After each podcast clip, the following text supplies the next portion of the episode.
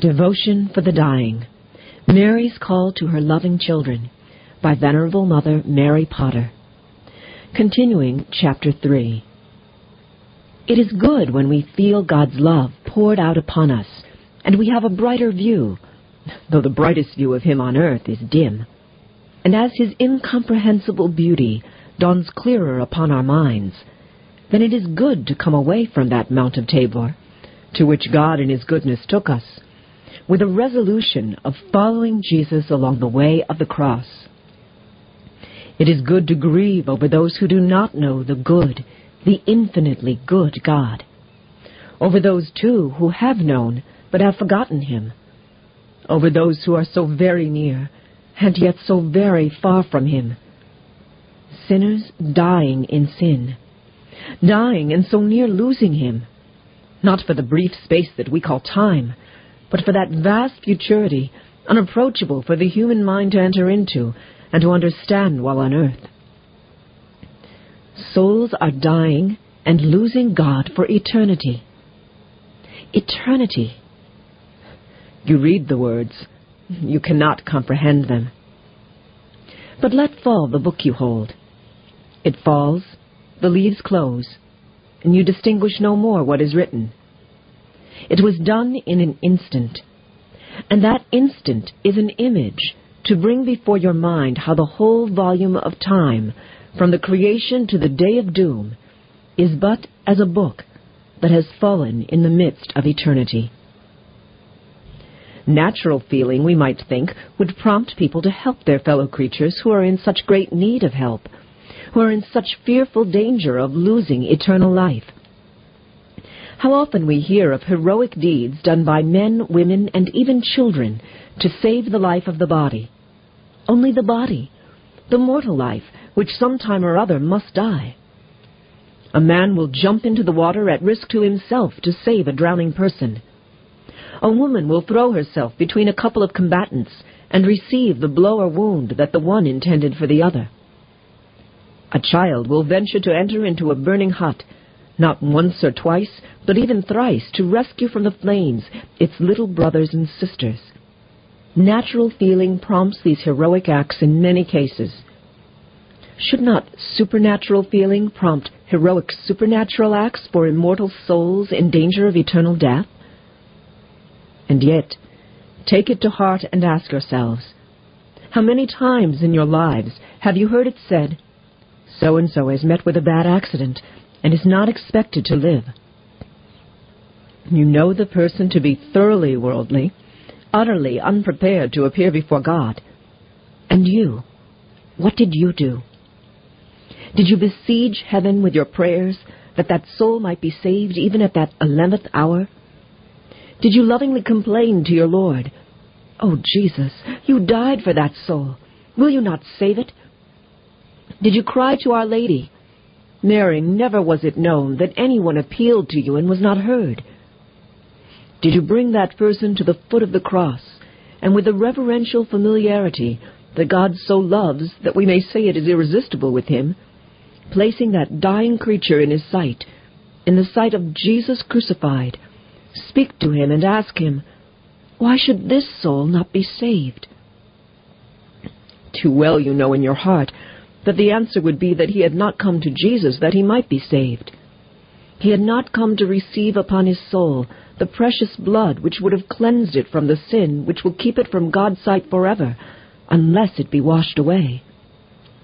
Did you, growing bolder, notwithstanding the seeming rejection of your prayer, urge with our Lord that this soul did not come, but that you have brought it, did you, as you have watched the great drops trickling from the wounds of Jesus, exclaim more boldly still, The very inanimate earth, O Lord, receives thy precious blood. Shall not this living, immortal soul receive one drop? God will love you if you exercise such charity. But have you done it? Have you heard of sudden illness, of people stricken suddenly in the midst of a well-known sinful life? They are unconscious, you are told, and will probably die without recovering the use of reason. And you have heard the news carelessly, and without a thought how, for eternity, God will be deprived of the glory that soul might give him in heaven. How the passion of our Lord will have been of no avail for it, except to mitigate in some degree the severity of the fearful pain that soul will eternally endure if it dies in that state of sin. If it dies without the return of that reason which it is necessary it should have in order to acknowledge ere it die its God, and beg his forgiveness for those unforgiven sins that now defile it. You not only have not prayed, but a single Hail Mary has not even passed your lips. So little concern has it been to you that one of your fellow creatures has such need of your charity, that the last of his time has come, that the last chance is about to pass away for that dying man for whom Christ died. At all hours, souls are dying and in need of our assistance. We are employed in various ways and reckon not of what is going on around us. I make a short extract from Father Faber's Mary at the Foot of the Cross. Who could live if he realized what hell is, and that every moment immortal souls are entering there upon their eternity of most shocking and repulsive punishment? We smell a sweet flower, and just then a soul has been condemned. We watch with trembling love the elevation of the host and chalice. And meanwhile, the gates of that fiery dungeon have closed on many souls. What agony would this be if our minds were equal to it, or coextensive with its reality? Nay, if we realized it, as sometimes for a moment we do realize it, we could not survive many hours, even if we did not die upon the spot.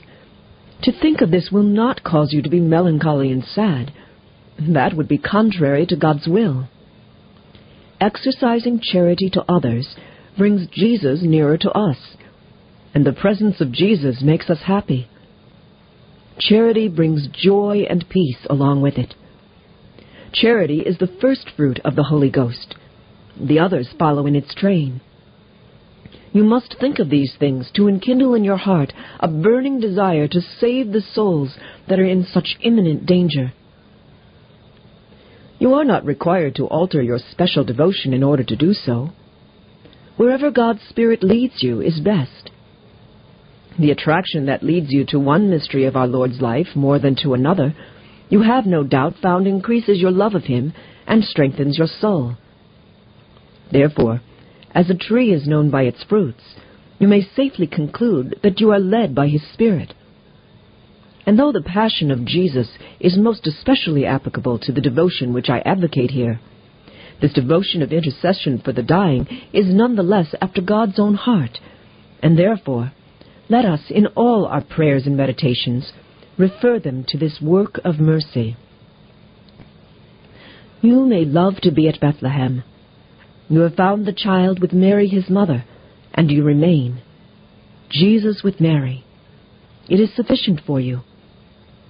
But are your thoughts, as you look upon that divine infant, wholly occupied with the joy and happiness that radiate from that countenance, and that radiate from her eyes, in which are reflected peace and happiness, as she looks upon her child and her God? Is Calvary forgotten by Jesus? Is it unknown to Mary? It was ever before the eyes of our Lord. I have a baptism wherewith I must be baptized, and how I am straitened until it be accomplished. Those are the words of our Lord. And Mary, can we think that she knew not the prophecies that spoke so plainly of the Messiah? They have dug my hands and my feet. They have numbered all my bones. Had Mary never read that? Oh, yes, surely. She knew that the tiny hands that Joseph loves, which, as she holds them out to him, he kisses with reverence, will one day be pierced with cruel nails, and that crushing those tender feet, there will be driven into them another nail, thus fastening them in a position of exceeding pain and anguish, which she, his mother, must watch but not alleviate. She knows that that delicate form, molded so beautifully, She knows full well that that infant flesh will one day be scarred and seamed until there will be no sightliness in him that we should desire him.